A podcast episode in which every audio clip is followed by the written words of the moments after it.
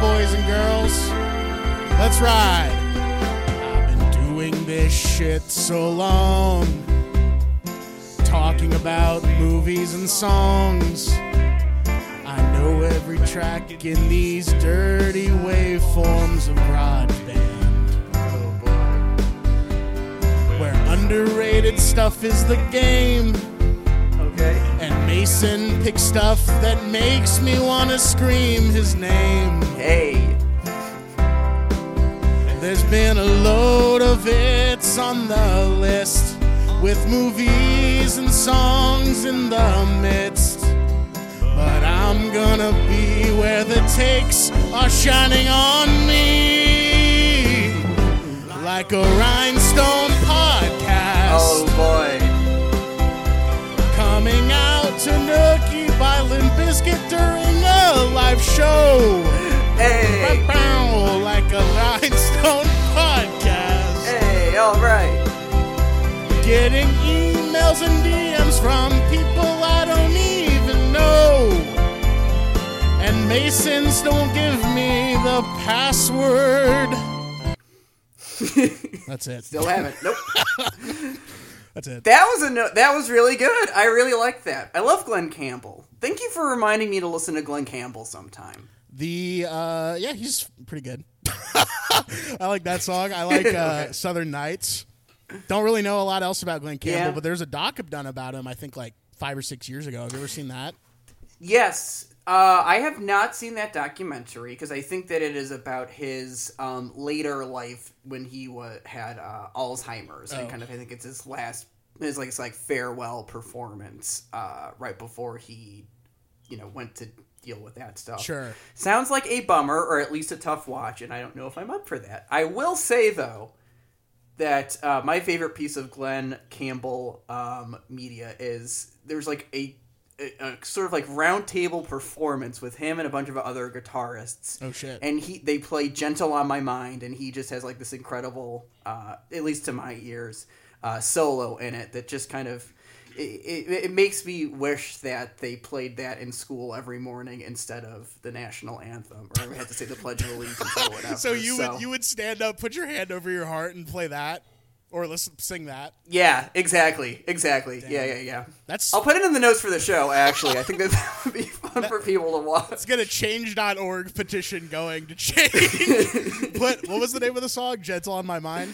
Gentle on my mind. Gentle on my mind. Yeah. yeah. Let's get that in fucking schools instead of the fucking Pledge of Allegiance. I didn't. I kind of liked saying the Pledge of Allegiance at the top of the morning when I was in like first grade. To be honest with you, I didn't think about it at all. I was just like, no, I liked it. This is yeah, kind of fun. No, you don't.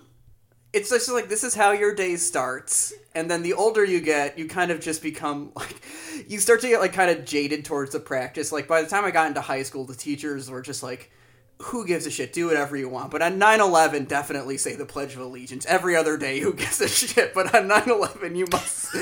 you Not you must say, but... But but uh, I felt like by that time, like, I just kind of grew out of it. And then you grow up and you realize, wait, that was extraordinarily fucked up. Yeah, like, I can't believe they made us do that. Degree. It's like... yeah, fuck. It's fucking weird. Wait, what? How late into school did weird. you, like, have to do that for? Uh, last time I, was, I, I uh, truthfully, the last time that I remember saying the Pledge of Allegiance was on, uh, nine eleven two thousand one, cause it was the tenth anniversary. And then the, like, one of the teachers got on the intercom and had this, like, do you think, do you think that like nine eleven two thousand one is the tenth year anniversary? Wait, of twenty eleven, nine eleven twenty eleven, okay. nine eleven twenty eleven. nine eleven twenty eleven. That was the last time I can remember seeing the Pledge of Allegiance, because the te- the, the teacher that gave like the nine eleven remembrance speech kind of guilted us into doing it. And I'm just kind of like, well, fuck, man. After all of that, I guess I'll say the Pledge of fucking Allegiance, and then I can't remember a single time. So nine eleven two thousand eleven. How old were you? Was the last time I can sixteen remember. sixteen or seventeen? I would have been... Yeah, oh, Mason, almost an adult, can opt out of saying the Pledge of Allegiance. Yeah, on the big time. Anniversary.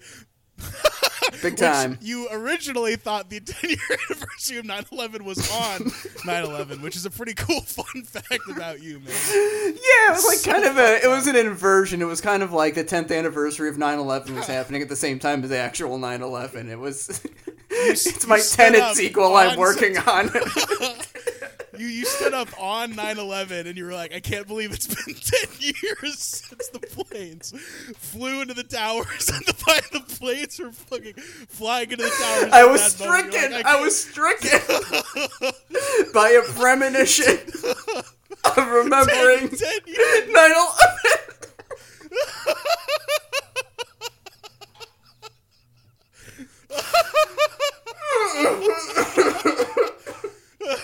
ten years. Can't believe it's been ten fucking years. Since oh God! The plane is just going into the tower. What the fuck, dude? Spike Lee's twenty-fifth hour. More like I don't have anything after that. I just thought of Spike Lee's twenty-fifth hour. That's the other thing that I think of when I think of nine eleven. Is Spike Lee's twenty-fifth hour. That and the actual event that's, of nine eleven. That's the other thing you'd think of when you think of nine eleven. Is a, yeah, it, like, it ranked, ranked it goes nine eleven and then Spike Lee's twenty-fifth hour. A movie I've never seen, fuck, by the way. Dude. Well, maybe we should bring it on the show. It's actually very good. Uh, yeah, uh, maybe, Mason. Maybe. Yes, hello, hello. Whew. Uh, got got something to say to you and the viewers, or listeners, mm. rather. Are you ready? Oh, yeah, you teased this. I don't know what this is. You teased this. What's up?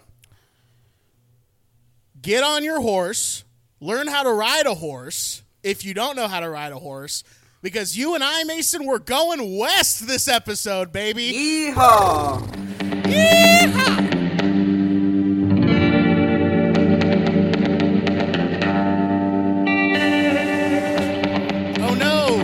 A, someone's tried, tied up on the train tracks. We'll save them. Mason should pull over with me and save them and ask them if they know when nine eleven was. Oh, when do you think nine eleven was, miss? You think you think nine eleven was you think nine eleven was nineteen ninety-one?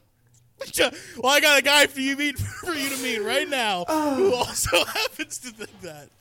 That's awesome. Oh, we are going God. west this episode. We are going though, west this real. episode. That yeah, yeah, for real. No, for real. We did it before this became the, un- the, the official podcast of nine eleven. Um, we, Noah and I. The official ten year anniversary podcast, podcast of nine eleven. Uh, this is It's on the List with Noah and Mason, by the way. I'm the funny talking dog, stinky Joe Biden himself, Mason McGuire, joined as always by the funny talking baby, former President Donald Trump. Noah Marcher.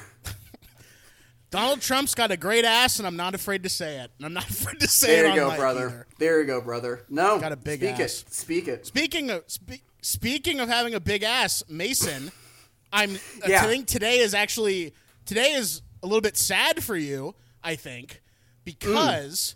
they just announced that Lola Bunny is going to be redrawn in the Space Jam sequel. Here's what I have to say about this. And this is my this is my thing that I have um, been. I was very proud of uh, when I said this earlier today, and I just I, I in a text message, and I just have to share it. Please. Um. Sorry, I have to scroll up. Oh great, the hot cartoon bunny can beat me up now, and this is supposed to make her less attractive. Yes, dude. Yes, dude. Yes, absolutely. Be fucking upfront about that. Yes. Speak your fucking truth.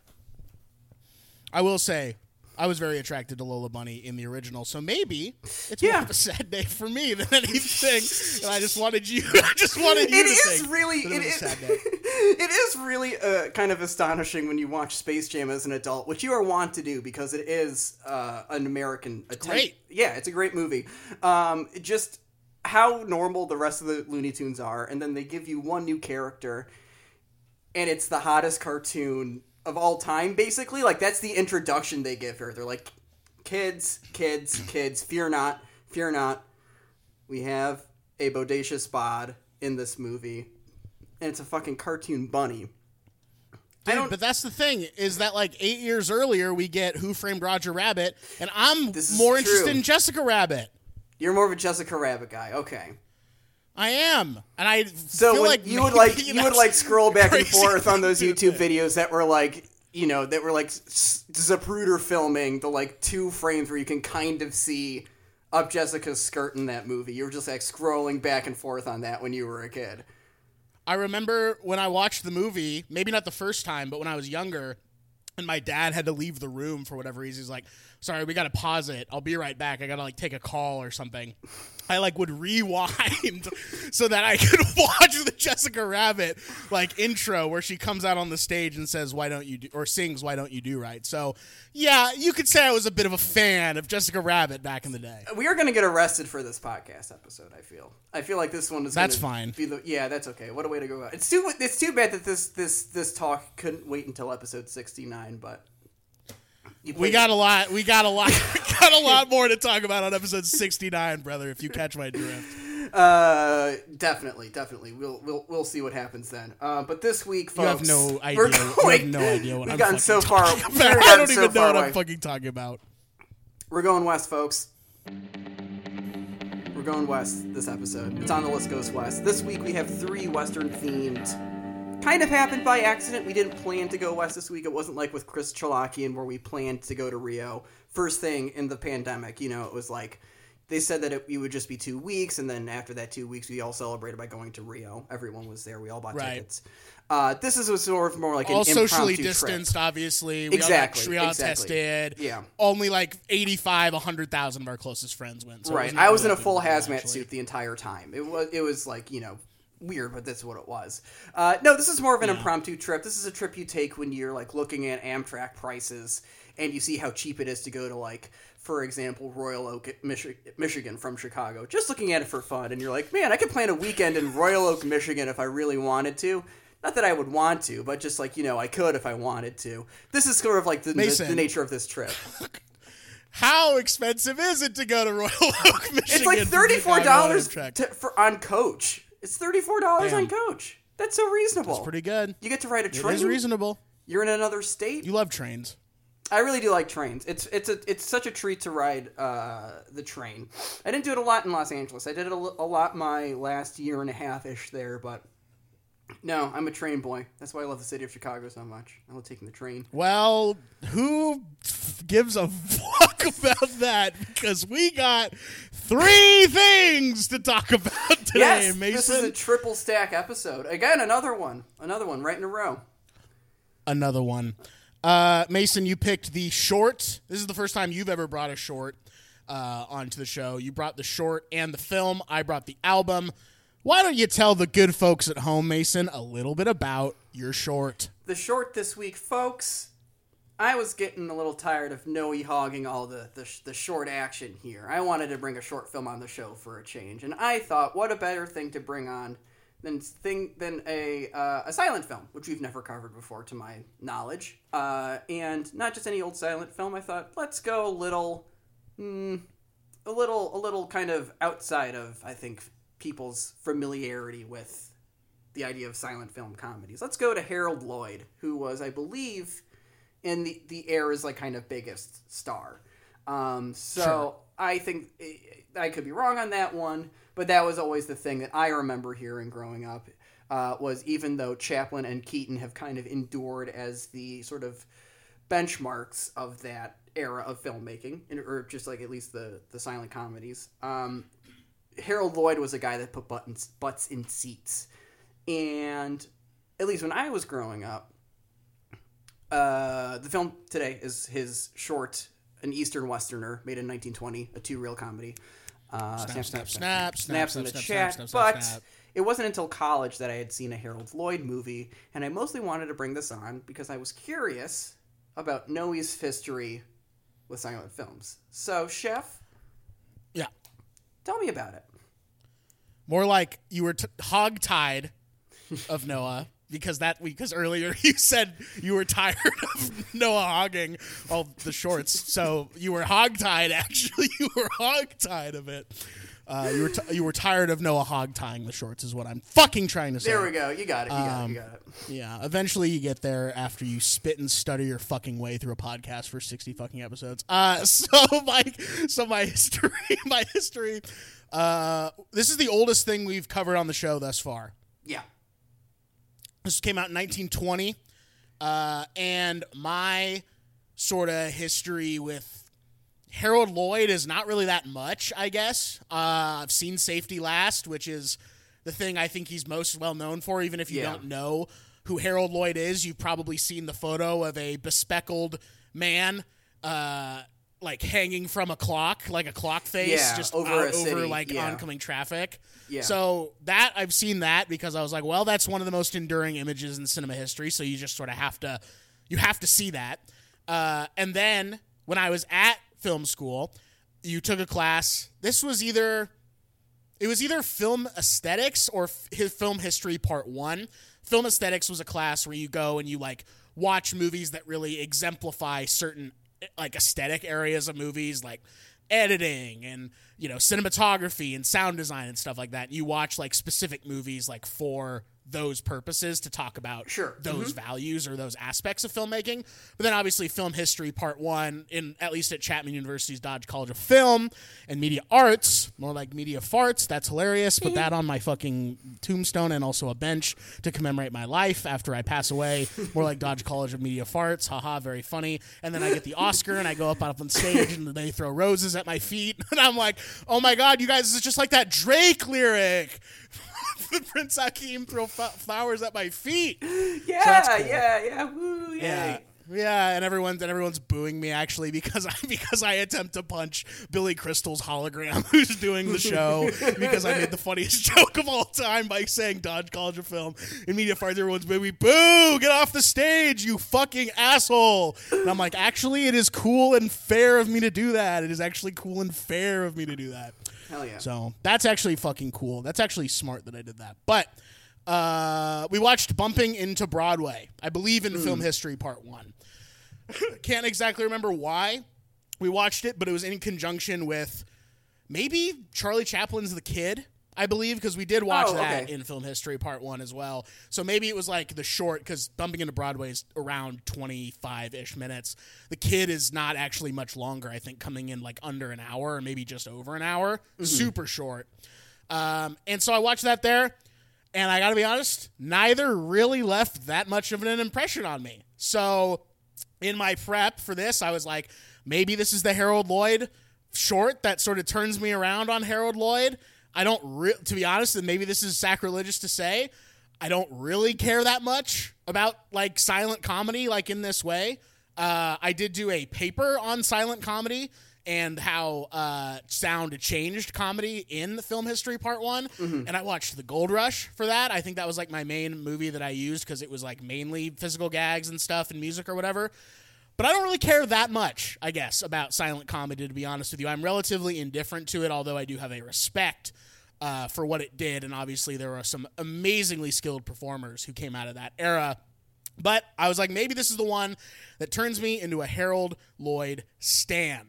But I will get to you the thrilling conclusion of that sentiment after you, Mason, tell us what's your little history with Uh, silent film and why'd you pick yeah. this specifically? So my parents and uh, my other family were very into older comedies. I feel like I've said this on the show a lot, and Charlie Chaplin was a huge one for my dad, and Buster Keaton was too. So I feel like, you know, when they realized that I was really getting into movies, they had this sort of history still. Like, they were familiar with like the Buster Keaton and the Charlie Chaplin movies, either because they were on T V a lot or something, where they were like willing to share it with uh my sister or I, um or you know, just just with me or whatever. Um so I've watched at least like ooh, man I feel like City Lights was one of the very first movies that my parents got like from the library on D V D, like specifically when oh, wow. I was like probably like nine or ten. Uh, and then, like, you know, you go through your kind of, you know, your your film history classes and stuff like that. You start to watch more silent films, or you start to actually, I think, like, take in the same ones. At least in my case, I took in the same ones over and over again. And it wasn't That's until... a flex, but no big deal. That's a subtle flex. No big deal. Keep going. Uh, I, you know, you watch, like, the Sherlock Junior, um, the Buster Keaton short Sherlock Junior, Uh, which is something of a short comedy masterpiece. Like, I think we watched that at the Chicago Film, uh, at the Symphony Center, and, like, the Chicago Symphony Orchestra played this, like, a score underneath it. That was a lot of fun. Um, and then, you know, you watch The General. I think we watched that my senior year of high school, uh, Buster Keaton movie there. But all to get to the point that Harold Lloyd, even though I was familiar with The Safety Last, hanging thing, never, for whatever reason, either got his movies from the library or thought to sit down and watch them until I was, like, going to Los Angeles or just before my senior year of, of college. And once I watched The Freshman, I feel, The Freshman, um, uh, that kind of unlocked, like, a, a fascination and appreciation for him. And I just kind of, like, I went through, like, his kind of big movies. Like, I watched Girl Shy around that time. I watched Safety Last around that time. I think I watched Speedy, too. Stuff that was getting put out by Criterion, too. So it was also just, like, kind of on my radar for that. Sure. Um, and this one, I had chosen this one initially because it was one I thought I had never seen before. Oh. But on Letterboxd, I'd actually watched it in July of twenty nineteen, or June of twenty nineteen.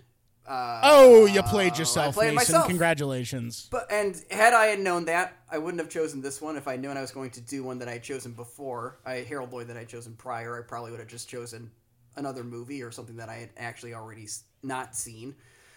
So I chose the East, An Eastern Westerner because I thought it would be new to me. Uh, but it wasn't.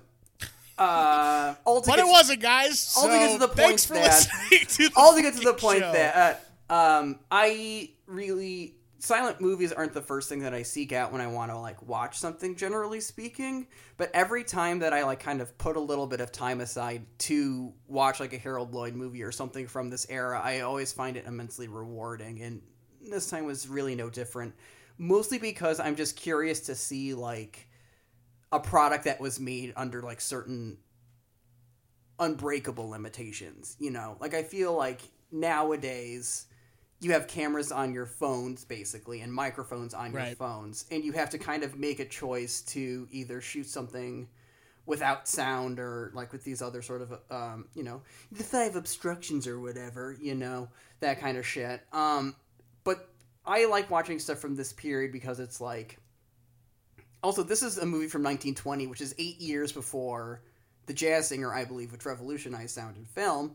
And you're just kind of like, they had no... idea what sound was going to do to this industry, and you're just kind of sure. watching this, like, kind of pure product. And what's also interesting about this one is it's kind of a Western parody, and I'm not I'm way less familiar with the Western genre as a whole, which kind of inspired why I wanted to do a kind of Western double feature this episode. And um I always find a, for me personally, a good way for me to start to understand something is through a parody of that thing, you know. Sure. Um, and so I'm watching this as, like, okay, so if I'm watching this as an audience member in nineteen twenty, I think I'm kind of tickled because maybe I like Harold Lloyd a little bit, and, you know, maybe some of the stuff seems recognizable. And it's mostly just, like, I guess all to say, uh, I appreciate this movie as a historical kind of, kind of artifact, maybe primarily. Um, but I still think it's like a hoot. Like, I was laughing during the whole thing. Um, I had a fun time watching it. And that will be my my my take, my review for right your now. Your little summation. My little your, summation, yeah. It's Lloyd. this this long, uh, rambling, not tangent about the history of film and this kind of other stuff, and it just ends with, it's fun. I liked it. Well, here's here, here's what I'll say. Here's what I'll say. I agree with you on the point that watching something from that long ago, because it was in a, it was this movie literally came out as of this recording one hundred one years ago. Yeah, it came out in nineteen twenty.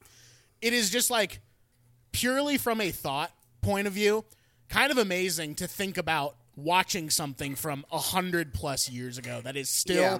preserved and still a thing, and to be like, people sat in theaters and watched this, and this was the whole thing. This is what people mm-hmm. went to see, more or less, because that's what was available to them. So from that archaeological perspective, it's amazing. It is amazing that in the short time that film had been a medium, you know, dating back to yeah. whenever you want to say that film started, whether it was, you know, the Milliers, or not Milliers, but um, who are the guys, the Lumiere brothers in, the, oh, yeah, in yeah, France yeah. or whatever. um, whoever you want to say, you know, started film or whatever. I'm not going to have that conversation, mostly because it's, I don't It's so unimportant. We're talking about, I'm like, talking a, yeah, about. This is like a Hollywood movie, too. Like, I'm pretty sure that this must have been shot in Los Angeles, and it's also interesting to see... Like, uh, Los Angeles is a, des- a Western, like, kind of desert town, but that's, you know, that's another small thing. But I, I understand what you're saying, that it's like, yeah, yeah, keep going, keep going. Well, I was just, I was just basically saying that, like, the the thought of sitting in a theater in nineteen twenty when this comes out and to be like, I'm going to see the next Harold Lloyd movie, because he already was a star at this point. He had put out a bunch of other movies. You know, he was a recognizable face. He had been putting out shorts for, you know, like a couple years prior to this, and is like, damn, here's the next Harold Lloyd joint, more or less. Yeah, and we're going to yeah, go yeah. see this movie now and see what's up, you know, however that was presented at the time. And just to think about, like, that's how far film has come in the hundred years since then, how not far it's come, how infantile the whole medium is, sort of just as a whole. And then just to think about where film started, and that's why I brought up the Lumiere brothers. It was literally guys photographing people leaving a factory or leaving work or getting on a fucking train, and the train yeah. kills people. And that was actually the first instance of nine eleven ever happening, was the train coming out of the, the first screen, instance of nine eleven caught on film was the, the train station, whatever it's fucking called. A train arriving at the station or wherever, and people are like, this is yeah, the ten yeah, year yeah. anniversary of that happening right now. So, so there's that. Um, but Mason, I will just say, not my thing. Not your Didn't not your really frequency. Not really my frequency, and it's not really a, it's not really anything that has to do with the movie specifically. I do think there are some fun gags in this movie, like little yeah. instances of fun gags. I think the mirror gag at the end of the movie is really fun, where he's like hiding behind the thing and there's a mirror and the guy can see him via the mirror reflection, but he doesn't know. Yeah, that's yeah. just good filmmaking. That's funny. Uh, I like everyone pointing a gun at him when he comes back into the room, just like forty yeah. guns all pointing at him at the very end. And I like him jumping through the window thinking he's going to land on the horse, and then, you know, oh, guess what? He landed on the ground. That's funny. Those are There's some funny stuff that happens in this movie. Was I laughing out loud? No, but I was like, yep, I can see it happening. That's enjoyable at the least. There was some nice set design. The saloon that they're in for parts of the movie is like very well maintained and very well art directed. But at the end of the day, I just don't really yeah. care about it. Like, ultimately, that's kind of where I'm at with it. So uh, I don't really have a lot more to say about it, other than it's a Harold Lloyd Western. And if you like Harold Lloyd and you haven't seen this, you'll like this movie. Yeah. And if you don't like Harold Lloyd, or you've never seen a Harold Lloyd, don't start with this. I, start with yeah. Safety Last. Yeah, start with start with the, the big hitter, Safety Last. I my entryway was also The Freshman. I kind of think maybe watching a movie that's like that, that you don't have the burden of like this sort of uh, this iconic image. You know, you're kind of waiting for that to show up. When it does show up, it's really incredible. And not to like discredit the movie by any means, it's still incredible. I really like The Freshman uh, as a starting point, though, because you can kind of like get a sense of his like kind of comic personality. Um, before his character, his version, his of character, the tramp, yeah, right? he's a yeah, right, exactly. And his his character is just like, it's literally just like a guy with glasses that's kind of a kind of a boob, you know, like that's his whole yeah, his whole thing. He's a little dorky. He presumably maybe comes from a wealthy background because of how he dresses yeah. and how he's, you know, sort of presented. Nice hair, nicer hair, I guess, for the time. Um, yeah, I've never seen The Freshman, but, you know, I would say if you haven't seen it, like I said, if you haven't seen a Harold Lloyd, don't start here. And if you have seen a Harold Lloyd and you like him, check it out. Or if you just like silent film from, you know, that era and you haven't seen this one, you'll probably, it's fine. It's twenty-seven minutes long. I just am super indifferent yeah. about it ultimately at the end of yeah. the day. I wouldn't say like make this your whole night, but it was nice to have this to start, um, especially considering what uh, the, the B pic or the A picture was uh, this episode. But we have an album sure. to talk about in between. I'd kind of echo that in terms of like just would I recommend this? Um, no, it wouldn't be my place to start either. Um, I kind of think that there's just like, I like a a, a, a film uh, or anything really with a cast of colorful characters, and you have that in this movie. Like everyone, like all the characters in the um, little saloon town are really, really cool, are really like kind of distinct and interesting. Um, the K K K shows up as bad guys, which is also cool. Harold Lloyd gets to uh, be an Antifa super soldier and, and take down the Grand Wizard of the K K K in this little small town. Um, yeah, that's cool. It's cool. I liked that. Uh, yeah, I think I would still like kind of nudge somebody towards watching it, even if they were unfamiliar with, with silent comedies. I, I'm just kind of charmed by the thing. That's it. Yeah, I think it's. That's charmed. it. That's it. Yeah, put it on before you watch I something actually, else. You won't be disappointed.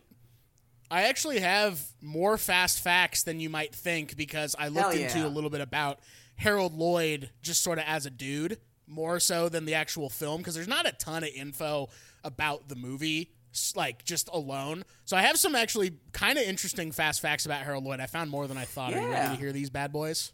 I am. All I right. love, I'm very interested. Thanks. So are the listeners. I know that fast facts are everybody's favorite part of the fucking episode. An Eastern Westerner is a nineteen twenty American short comedy film featuring Harold Lloyd. A copy of the film exists. That is all it says. I'm glad you brought that up, because I saw that when I was reading the Wikipedia today, too, and I'm like, this just tells you so much. This is like the... F- just, this is just the like, new damn. For sale baby shoes never worn. A copy of this film exists. It's just like, yep, who gives a shit? And I'm kind of right there with you. Uh, shortly before this was made, Harold Lloyd was involved in an accident where a seemingly prop bomb exploded oh. as he held it in his hand. I'm glad you brought Lloyd- this up, too. Lloyd lost his thumb and index finger on his right hand in the explosion. The Goldwyn family had a flesh-colored prosthetic glove made for him so that he could continue his movie work. In many scenes in this movie, you will note that Lloyd's right hand is deliberately not being used, something I did not notice at all during the movie, to be totally honest with you. Yeah, if you know to, I will, if you know to look for it, it's pretty... It's not apparent, but if you don't know to look for it, then you don't notice it, which is like, that's pretty impressive for the time. Uh, and I bet an awful lot of money went into getting that thing made. Yeah, one hundred percent. It was probably all the money the Goldwyn family had in that. Because this is the Western episode, I'm going to do a tunk in the, the, the in between in between every fast fact. Next fact. Honk. uh, there we go. Lloyd is considered, alongside Chaplin and Keaton, as one of the most influential film comedians of the silent era. Lloyd made nearly two hundred comedy films, both silent, silent films and talkies, between nineteen fourteen and nineteen forty-seven. His bespectacled glasses character was a resourceful, success-seeking go-getter who matched the zeitgeist of the nineteen twenties United States. Uh, new qu- new facts hot tunk into the spittoon. Uh, Lloyd worked with Thomas Edison's motion picture company, and his first role was as part of a, I believe it's Yaqui Indian, in the uh, production of The Old Monk's Tale. Hmm. At the age of twenty, Lloyd moved to L A and took up several roles in the Keystone Film Comedy com- uh, Company comedies. He was also hired by Universal as an extra and soon became friends with the one and only Hal Roach, who directed hey. not only this movie but most of Harold Lloyd's, you know, big movies. Yeah. Uh, and they began collaborating, forming his own their own studio. Roach and Lloyd created Lonesome Luke, similar uh, to and playing off the success of the Charlie Chaplin films. That's the character who sort of is in all of his big hits. Uh, this one is very crazy that this is a fact, and I learned this, and I didn't even know if I should include it because it's kind of crazy. But here we go. Uh, Lloyd uh-huh. studied colors and microscopy, and was very involved with photography, including three D photography and color film experiments.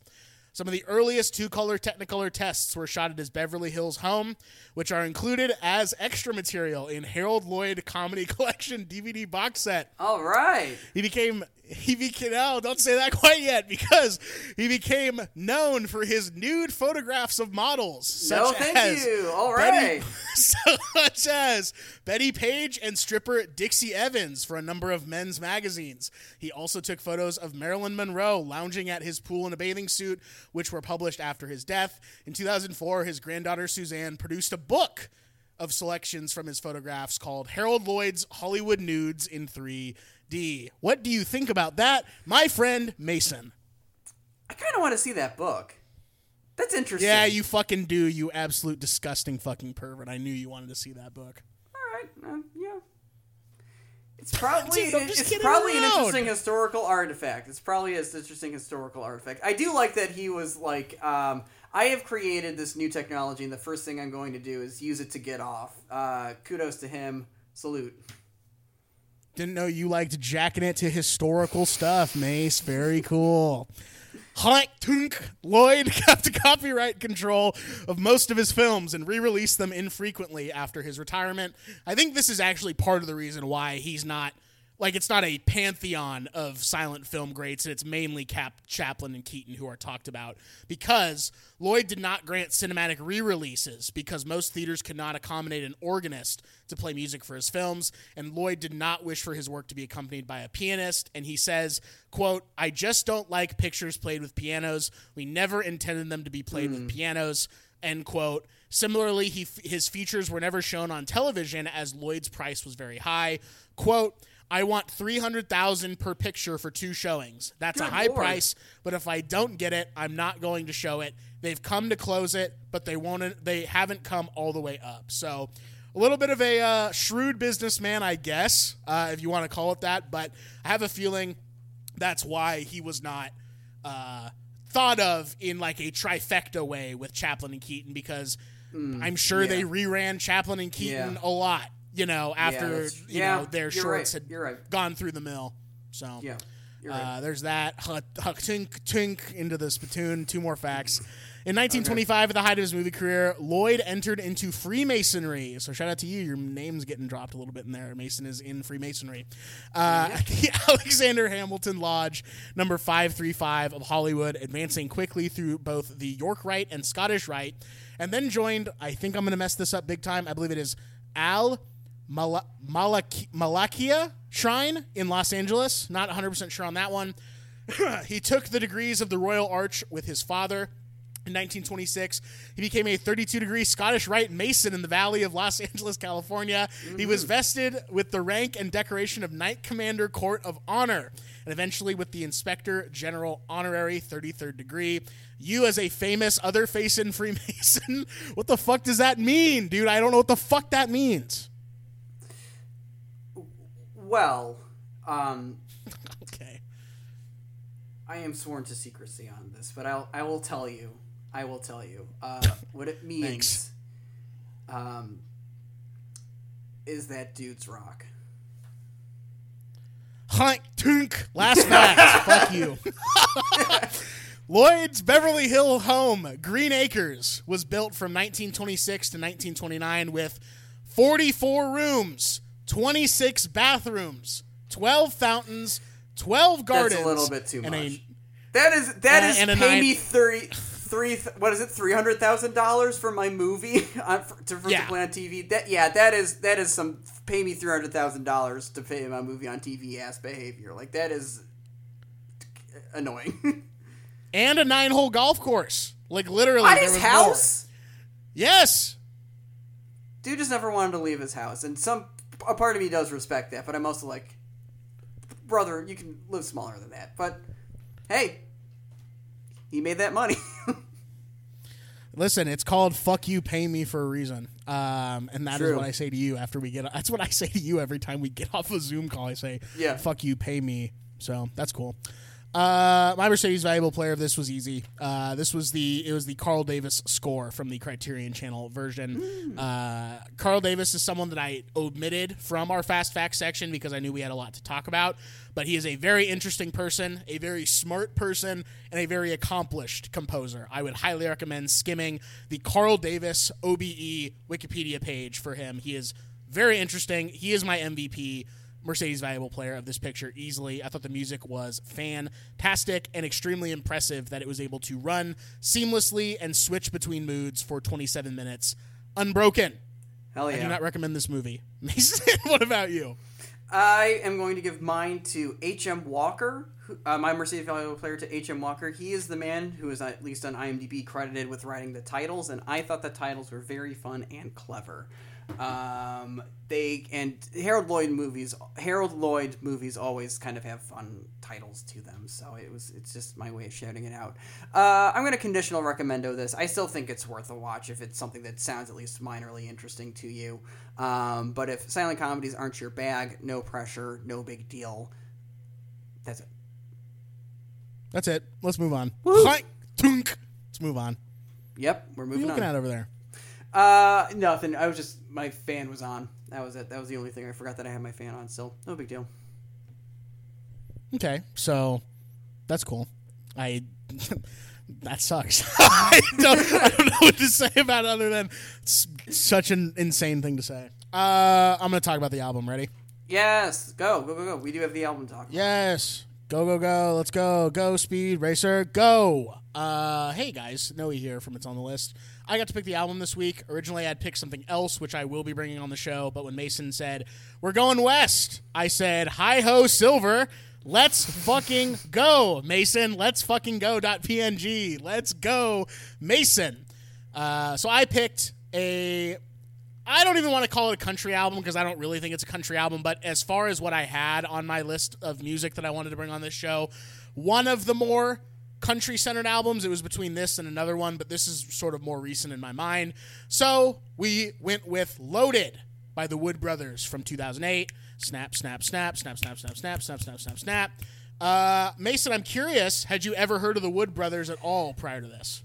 No, not at all, and it really did surprise me when I went on their Spotify and saw that they all of their music have tens of millions of streams. I'm like, I can't believe that a band this popular just completely went like that. Um, so this is my first time listening to them. Wow, love that. Uh, that's amazing. Uh, I'm not surprised, though, to be honest with you, because I think that the folks slash blues slash country, whatever you want to call it, I feel like this album specifically is sort of a hodgepodge mixture of like those three genres. It's sort of a blend of all that.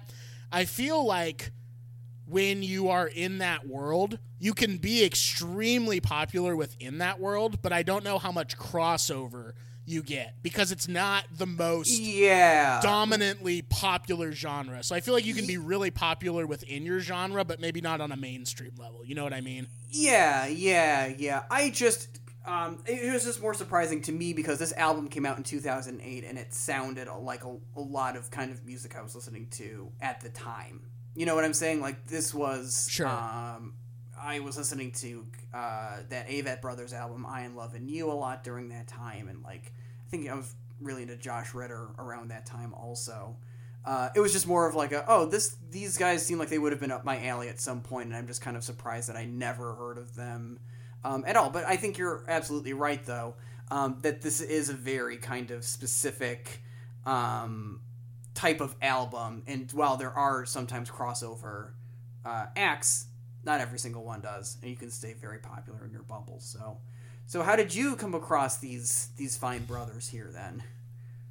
I'm taking a page out of the Mason McGuire playbook, and I actually heard them on my Discover Weekly back in twenty sixteen. Oh, okay. Okie dokie. Yeah. That was a good time for the Discover were- Weekly playlist.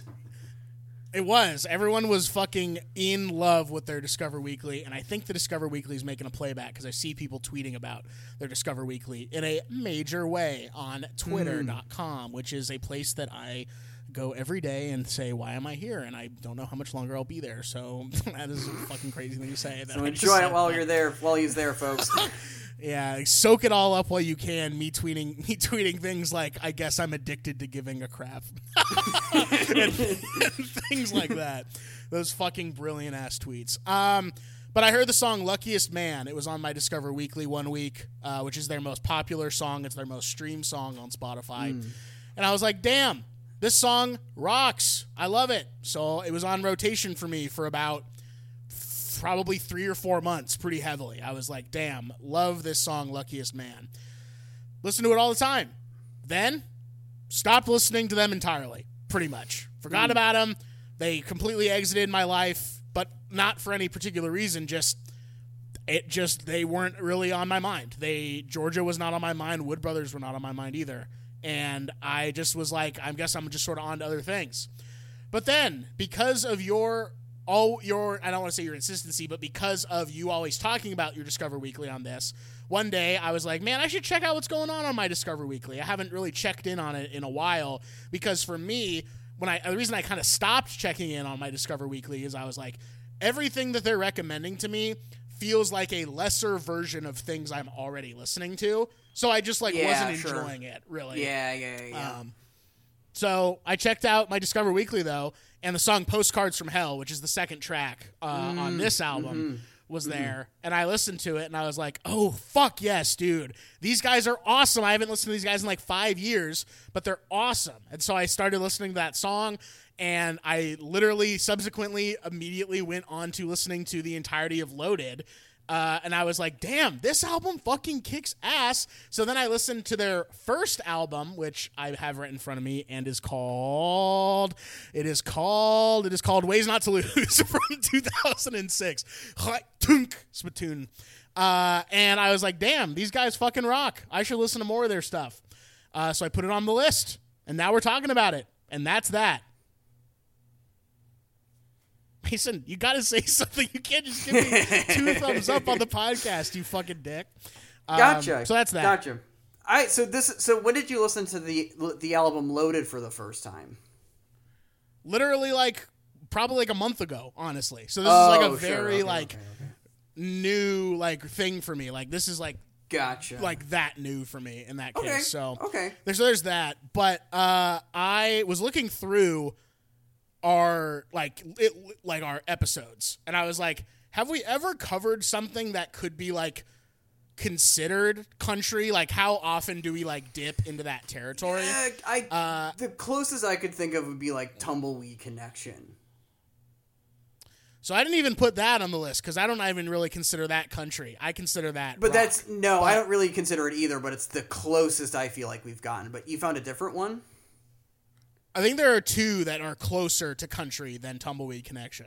Okay. Uh, one of them was from our L A days, though. One of them was from our episode that we did with Rocky, where we talked about Buffalo sixty-six. Oh, we yeah. We talked about, yeah, The First American by Pyramid, which is a very interesting album. If you are new to the show, that is a really good episode, and I would definitely go recommend listening to that episode and yeah, hell yeah. The First American by Pyramid.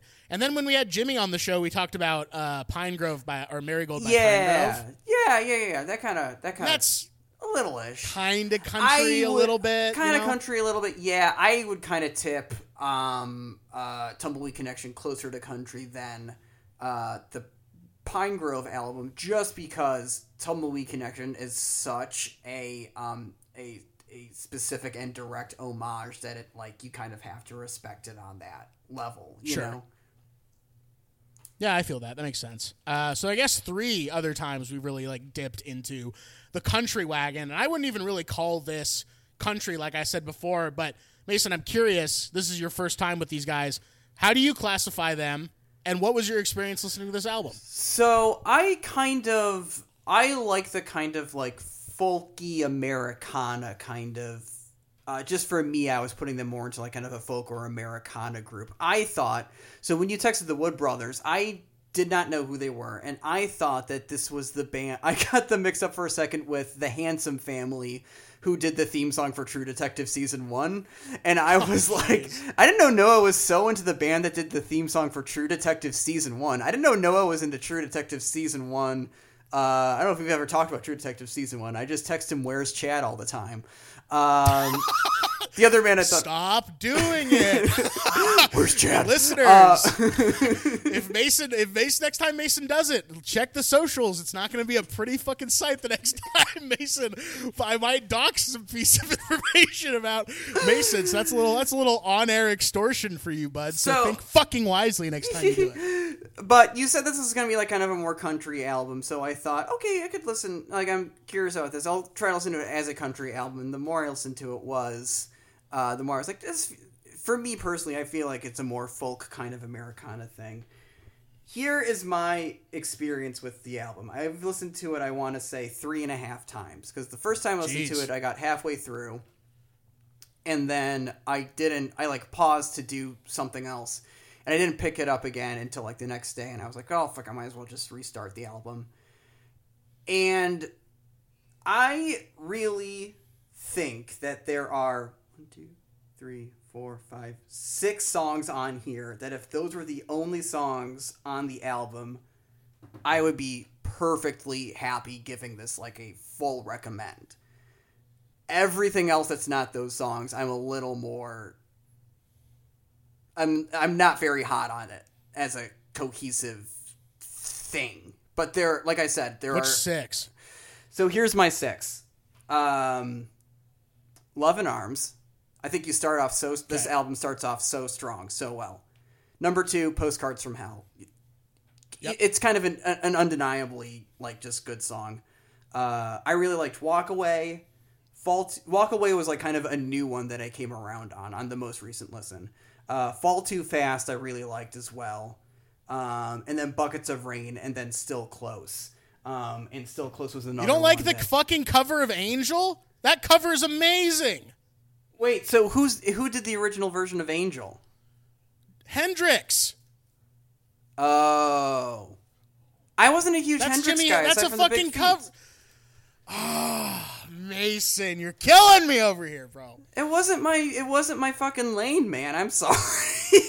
I had no fucking idea. Fucking killing me over here. Whatever. As of cover, dude. I'm I'm shocked. I'm shocked that you didn't like that one. I'm shocked, Mason. You're killing Honestly, me. Honestly, here is my note for it. Uh, it reminded me of Michael Franti and Spearhead, which is maybe uh, my worst, my nemesis is that band. Just the music that that band makes. Uh, it reminded me of that. Why? Because they tried saying. to take your lane as ten-year anniversary of nine eleven guy? Uh, no, just because every time I hear their music, I just, my, I, I go into like kind of feral cat attack pose. Like it just does not hit my frequent, like just does not hit my frequency. And that was kind of my experience listening to the album is some songs really fucking hit my frequency, the six that I said, but everything else like just missed me, like just Damn. missed me. And I was just kind of, I'm just kind of like, can't vibe with this whole thing. I'm sorry. That's Damn. it. That's it. I'm Damn. sorry. I know it's disappointing. I like this. Well, I like this. Uh, I don't care. It, I like this. I like this album more, I think. There's three songs to me that don't quite hit for me. And two of them are songs that you said that you like. Uh, I don't really care for Walk Away that much. I think of the three that I don't like, it's my favorite of the three that I don't like, but I'm still not right. super vibing on it. And then you like Buckets of Rain, and that's, that might be my least favorite song on the entire album, to be honest with you. Okay. Um, so I don't want to. It say seems what... that you like. Mm-hmm. what? What? Nothing. Nothing. You were gonna say it seems like you like.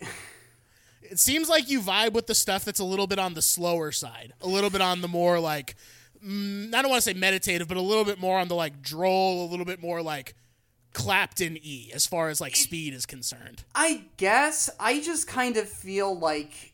In my little bit of research I did on this band, it's like a, another project from Chris Wood? Is that the bassist and the kind of like lead brother? It's Chris and Oliver Wood. Right, right, right. I think Chris was a jazz musician or in a jazz group before this. And so this is kind of like, you know, you know, it's a different band. They're making different music. Totally fine. Glad that they're doing this. That the six that I heard kind of seemed to me like they were using their... Uh, to kind of, you know, bring it back to the Harold Lloyd thing, kind of using their restrictions or these, like, this kind of new sound in the most natural-sounding way. And I guess it just happens that those are the slower ones. I guess I just tend to, all my favorite songs are slow and sad. All my favorite songs are six songs unloaded by the Wood Brothers. Exactly, exactly. All, all my favorite songs happened ten years after nine eleven. Sucks, dude. Sucks so bad. That's a thing on the show now, and that's how you're going to be known in the fucking high school yearbook as the guy who yeah, didn't brother. know when nine eleven was. uh, yep. Yeah. That'd be crazy if you were, like, in a coma and you woke up on the day that nine eleven happened. Just something to think about. Yeah. Who cares? Anyway. Mm. So, so this, so this album... Uh, is more on the roots rock, more on the Americana side, I think, than country, but it definitely has a little bit of a southern charm, a southern twang to it. Uh, and I am really here for the muse, the songs on here, beside the three that I mentioned, which are Walk Away, Pray Enough, and Buckets of Rain. I'm here for this album. Uh, I'm here for this album pretty much for what it's selling. And I was a little bit worried because I, when I first re-listened to this album, I was in the car. And it, like, wasn't really doing it for me in the same way, because originally I had listened to this album through headphones. So when mm. I got back to my house, I popped my headphones on, and I was like, damn, we got to listen to this fucking thing on headphones. And once I did, I was like, oh, yeah, I am back in the fucking zone with this thing. Mm-hmm. Uh, and I think that it's interesting because the lyrics on this album, the songs aren't, like, the most... poetic, the most like lyrical, I guess, if you want to, you know, use that word to describe lyrics. But I do think there are some bits of like Southern country wisdom uh, embedded throughout these. And a couple examples of those are, uh, and if you ask him how he sings the blues so well, I got a soul that I won't sell and I don't read postcards from hell. which is from the song Postcard from Hell. Did you see that uh, that song which, is written about a uh, kind of a, a homeless kind of roaming outsider artist musician guy in Atlanta? Did you read that? No, that's cool. Yeah, it's written actually about an actual guy, which kind of gives it a leg up. I already love that song, but it was written about... Oh, fuck, I, I should have had this pulled up. Um, it was written about a, an Atlanta-based musician uh, who... I think his name's like David McCollier or something like that. Um, but it's kind of... It's like written about him, and I think he... Actually, if you want to keep talking, I will pull up the actual quote that uh, I, that Chris Wood... said about Postcards from Hell. Yeah. Uh, then the other two little examples of like the country wisdom that I think is spewed on this are, and if you got good mind to pray, they say somebody playing, but if you got it, but what, Ugh. but, and if you got good mind to pray, they say somebody playing, but what if he got slippery hands? Goddamn, you're a boy, not a ma'am. Man, when you're, when you miss those loving arms. I know I fucking butchered that just now, but that like, through yeah. line of goddamn, you're not a boy, a man when you miss these loving arms just reminds me so much of uh, the uh, the Night of the Hunter, that like very mm-hmm. like spiritual, like I don't want to say like you know like like gospel stuff, but like just like a very like spiritual, very like huge well, force was, coming through. So here was my note on that song. This sounds like homesickness. Sure. Totally. That's I'm what there. I hear I'm in that song. That. Yeah, that's what I really like about that song. Um, that's why that one gets the special shout. That's the song that I like just like just love, love, love. I would full recommend just that song itself um, because I think it does evoke that feeling of homesickness really, really well. Uh, here, and I found the last... This... Sorry. Uh, yeah, go for it. So uh, the song is about Donnie McCormick. Actually, I got the name wrong there. Uh, more generally, people like Donnie McCormick. This is from the Genius page for Postcards, uh, Postcard from Hell. Uh, in Chris Wood's own Chris Wood's own words, it's about the unsung heroes and artists that are doing incredible things, but nobody's paying attention. But they're doing it anyways because they've got to do it. They have to play because they love it and they have a need for it. The need to express yourself. Donnie McCormick is just one of those guys who didn't have anything to eat and certainly didn't have a lot of money, and sometimes people weren't really paying attention, except for the people who got it, like my brother. He saw McCormick at a place with a bunch of T Vs, a sports bar, and he saw that he was doing incredible things, inspiring things. But some people aren't tuned in. They're too busy watching the game or the news. They miss out on all of it, and that's what it's about. And I think that that song hits that. I think that song gets that. Totally. Absolutely. It's just like a guy who's doing his thing, not tempted by otherworldly stuff. He's not tempted by material things. He's doing it because he has no other choice, and it comes through in his music. And that is a great little passage about that. Thanks yeah. for pulling that up. Uh, and the only other lyric that I wanted to, that I wanted to shout out is, I think this is from the last song, Still Close. Uh, As I dreamed I could find you somewhere in my looking glass, I saw a bird flying, was ruby red throat. I should have known you were still close. And that's just mm. a real lovely sentiment about, you know, missing someone, whether they're passed on or whether they're just not near you. You know, even just seeing a bird flying reminds you of someone. This very simple imagery, this very straightforward, pastoral at times, but just very spiritual and natural lyrics uh, at, at times can be very beautiful. And I do think that just in general, maybe the songwriting is maybe one of the weaker points of the album, that's, just sort of as a whole. Yeah. You know? I, yeah, that's my thing. There are some, there's some songs in here where there is just like one word too many in like the chorus, and I'm just like, I'm out. I really, I guess this album made me realize that I really put a lot of stock into like a song with at least with with lyrics that are good. I think most songs have good lyrics, and when it doesn't quite fit together, it really sticks out, at least to me. Like uh, even in Walk Away, which is a song that I like a lot, and my kind of note on that is that I love the bass riff. I love Chris Wood's bass playing. Um, there's that my, that I have lost my mind again. It's like he he rhymes like behind with mind and then throws in that extra again, and I'm like, why'd you throw that in there, bud? Or in the um, what was the fucking uh, I think it Don't Look Back, where it says anytime when I hear the angels sing, and then he throws in to me. I'm like, I don't think that that's necessary, and that's kind of what puts me off the card a little bit. I think, you know, it's just well, I agree. It's that. I agree that the songwriting's probably one of the weaker aspects of this album, but it doesn't bother me enough to the point where I'm like, I can't be with these songs sure. because I think yeah. that the instrumentation and the arrangements and just the sound of the music for me is what drives the things here and really just yeah. makes it special. Yeah, I think I, this is definitely an album that's like the the musicianship on this is is really impressive, and it's why like Postcards from Hell is a song written by like I think an expert musician. Like another song that it kind of brings to mind.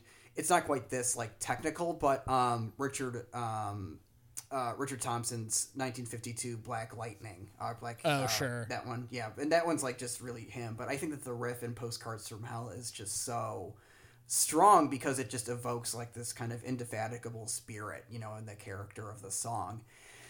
And I think sometimes on this album they're really on the mark with with what they're trying to accomplish and what they're trying to get apart, get through, and just sometimes they just like miss it.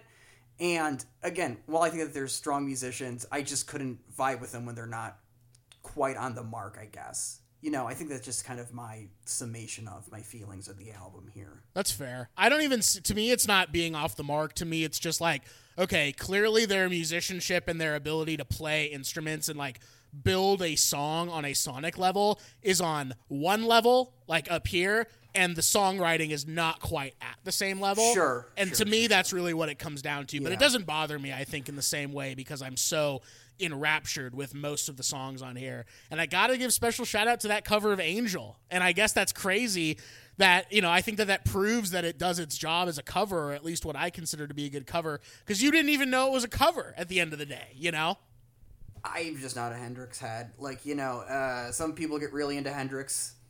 I'm just not one of those guys. But, I yeah, I guess you're right. You know, it, to that point, it, they accomplished it. I didn't even think that it was not written by them. So, I guess they win. What do I know? They win. You lose. Uh, let's go into some fast. Let's go into actually, before we go into fast facts, I had a little quote from them. I believe this was from their website. Oh, cool. Uh, and uh, I don't think, I don't know if this song, this quote is for about the album Loaded. It was hard to tell. It was not actually clear, but I do like the quote, and it's about one of their albums. I have a feeling it might be about their newest album because I think they released some music recently, but this quote was on their website, and it goes, quote, "Everyone has these little kingdoms in their mind," says Chris Wood, "and the songs on this album all explore the ways we find peace in them. They look at how we deal with our dreams and our regrets and our fears and our loves. They look at the stories we tell ourselves and the ways we balance the darkness and the light." And I think there's some of that going on in this album, whether or not that quote is actually attributed to the album Loaded by the Wood Brothers. I don't, it was, again, it was unclear on the website who it was about or what album it was about, but I really like that. And it mm-hmm. reminds me of that Tennessee Williams quote, which I can look up. I'm going to paraphrase just for the time being, but it's like, no one is like inherently good or bad. Do you know what quote I'm talking about? Have you ever heard that one? Not striking a bell. Okay. uh, hold on. No one you know uh, is good or bad, I believe. Yes, okay, here we go. Goodreads dot com coming through in, in the clutch. "Nobody sees anybody truly, but all through the flaws of their own egos. That is the way we see all, each other in life. Vanity, fear, desire, competition, all such distortions within our own egos, condition our visions of those in relation to us, add those distortions to our own egos and the corresponding distortions in the egos of others." I got a pop-up ad for fucking Goodreads in the middle of that. "And you will see how cloudy the glass must become, which we look at each other through. That's how it is in all living relationships, except when the rare cases of which two people love e- love intensely enough to burn through all the layers of opacity and see each other's naked hearts." I gotta be honest, that wasn't the exact quote that I was looking for, but it does but the fucking trick. It's good as hell, right? T- that Tennessee yeah. Williams really could string a fucking yarn. I think he was onto something. Uh, we should look into him. Maybe bring him on the show. Uh, Mason, do you have anything else to say about Loaded? Uh, not before the kind of wrap-up section. Great. The Wood Brothers are an American folk band consisting of brothers Chris and Oliver Wood, as well as multi-instrumentalist Jano Ricks. Growing up in Boulder, Colorado, their father was a molecular biologist and performed classic songs at the campfires, while their mother was a poet who instilled a passion for storytelling in them. Hmm. The brothers bonded over bluesmen such as Jimmy Reed and Lightning Hopkins, but their paths, musical and otherwise, would diverge when Oliver moved to Atlanta, where he played guitar in cover bands before earning a spot in Tinsley Ellis's touring act. At Ellis's behest, Oliver began to sing and then founded King Johnson, a hard touring group that released six albums of blues-infected, R and B and funk and country over the next twelve years. Mason, maybe that's maybe that's something you need to check out. Yeah, sounds uh, right up my alley.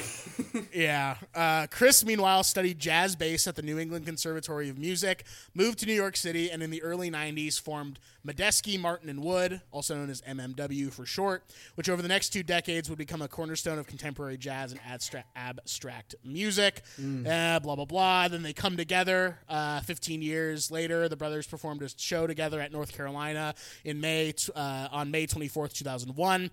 Oliver sat in with M M W following King Johnson's opening set, and he realized, and Chris realized uh, we should be playing music together. Soon after, they recorded a batch of songs channeling the shared heroes, blah, blah, blah, their songwriting, blah, blah, blah. They came together, who cares? A demo landed them a recording contract with Blue Note Records, who released their first album, Ways Not to Lose, in two thousand six.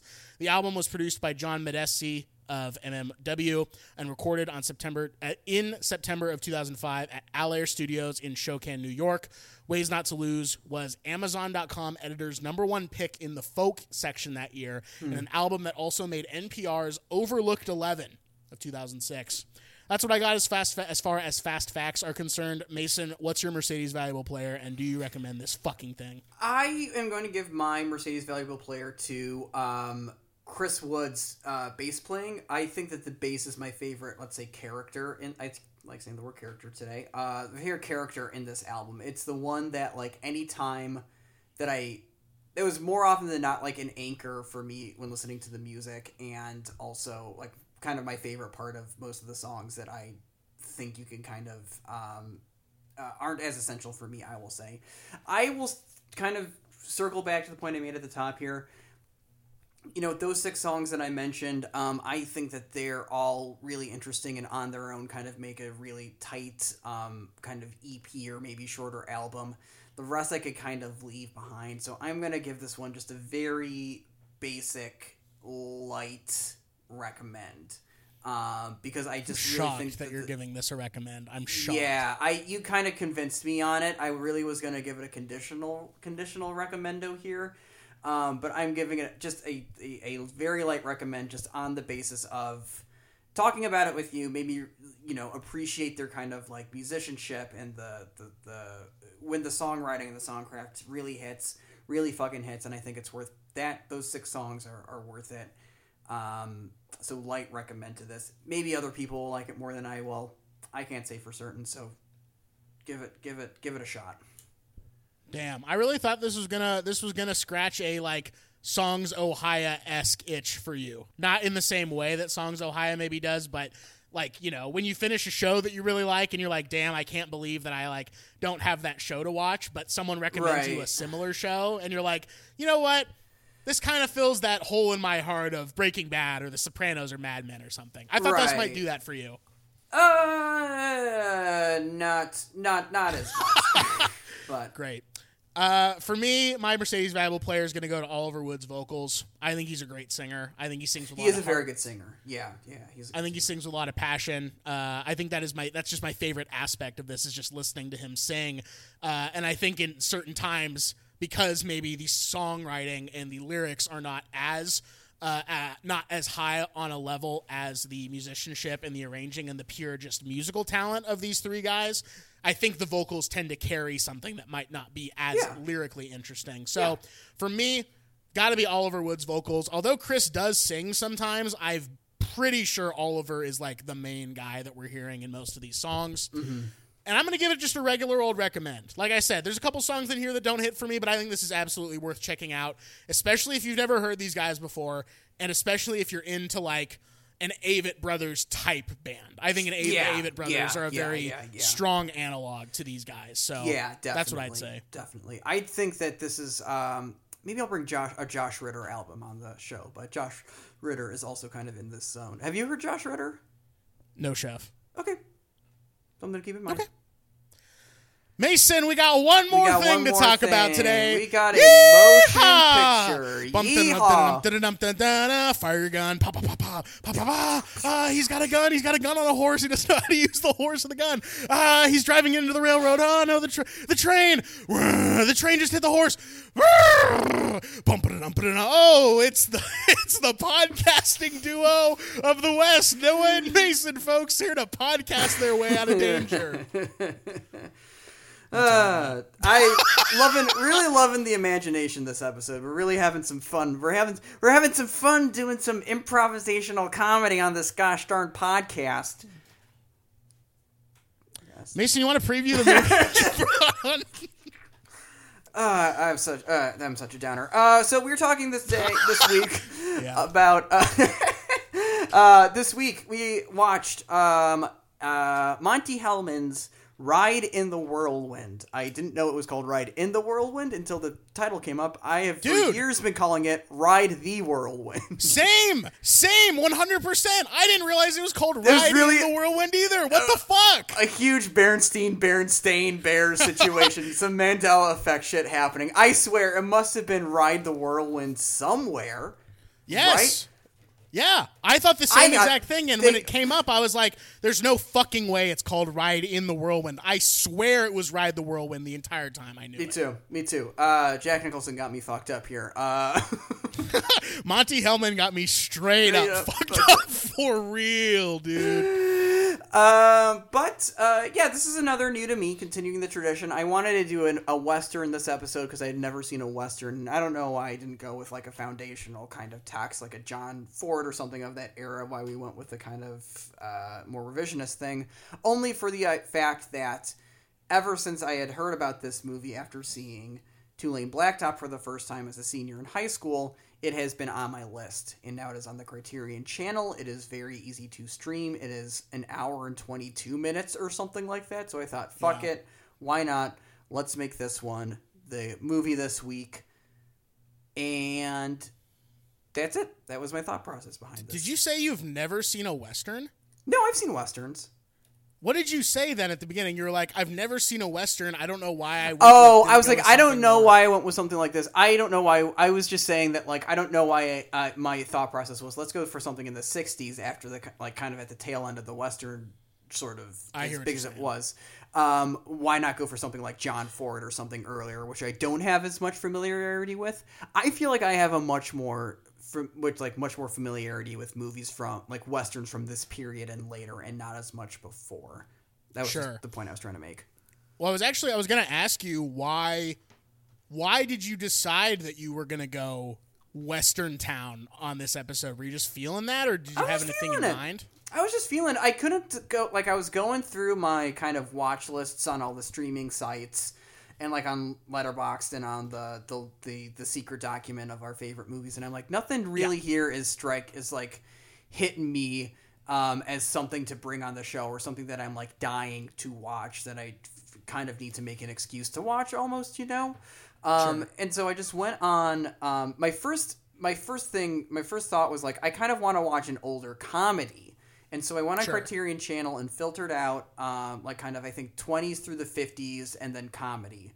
And Harold Lloyd came up first, and I'm like, oh, shit, let's do – it's a Western parody. Why don't I try to find – it's like, oh, it, the Harold Lloyd short came up, and I thought, great, I can bring on the short finally.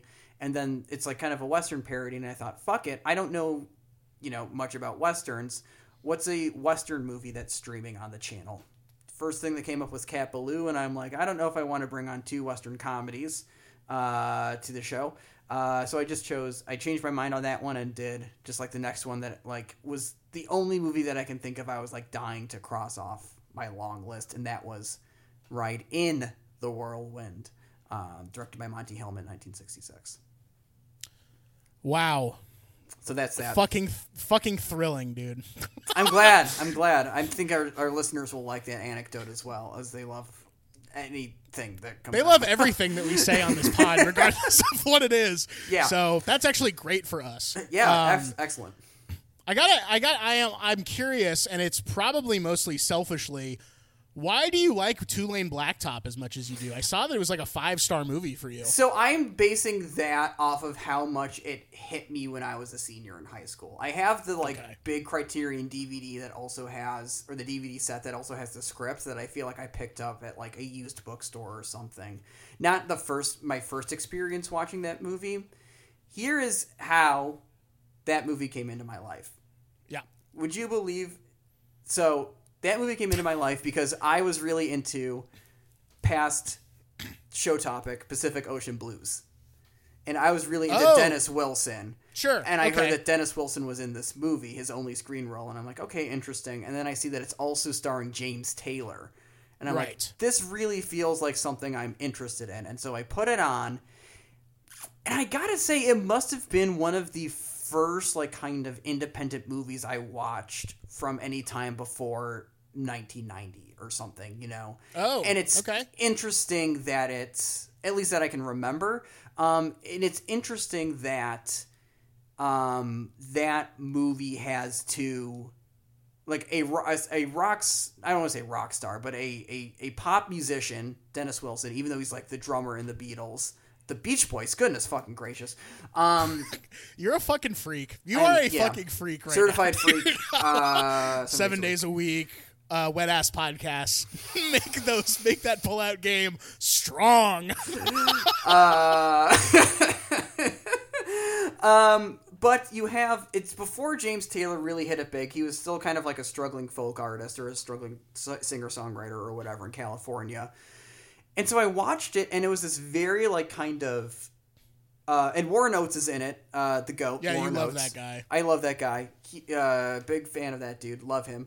Um, and I watched this movie, and it's kind of just, like... It's one of those movies where I realized that a movie can be more about, like, the sensation you get while watching it, and it can kind of be, like, the what you think about after. Because there's that ending shot of that movie that's always stuck with me. Um... Just like how much, how how perfect like that kind of last sort of like sequence is, and also just like how um, I don't know. It's like I feel like some some teens, some kids get really into like beat poetry or something. I, that kind of missed me, but this was my like kind of beat poetry sort of thing. I don't know if it would hold up as much if I rewatched it, but it kind of kicked off like a, a fascination with seventies car movies, you know, like The Driver or Vanishing Point or things like that. Um, I know you're not as hot on that movie as I am, but it's, uh, so, yeah. yeah. So, uh, so this is, this that. was always going to be an uphill battle. uh, so I watched Two-Lane Blacktop. I looked on Letterboxd. I was using Letterboxd at this time frequently. I watched it on March eighteenth, twenty eighteen. So we're coming up on the three year anniversary Hell yeah. uh, of me having seen Two-Lane Blacktop. Uh, but there's a lot actually going on in my life at the time of me watching this. Uh, oh, it was okay. like f- like two-ish weeks, maybe less, from when I was shooting my short film that I talked about. Happy uh, birthday, Holden. Like on Happy Birthday, Holden last episode. So I was like pretty much just focused on that. I was like, oh, okay. like not really in a mindset to like, okay, let's really in, like figure out what's going on in this fucking dark, depressing driving movie from the seventies, yeah. starring basically mostly non-actors in lead roles. Like, let's yeah. really figure this. Let's crack that nut open. And I just was not really in a place where I like really could give it my like full attention just because I was so focused on something else that I had coming up in my life. And I only realized that in retrospect because in the moment I'm yeah, just like, I yeah. just need to get my fucking mind off this fucking movie. I need to fucking yeah, think this about is not a else. Chill out movie to watch. This is going to put you, if you're in a shitty mood, it's going to put you in a worse mood.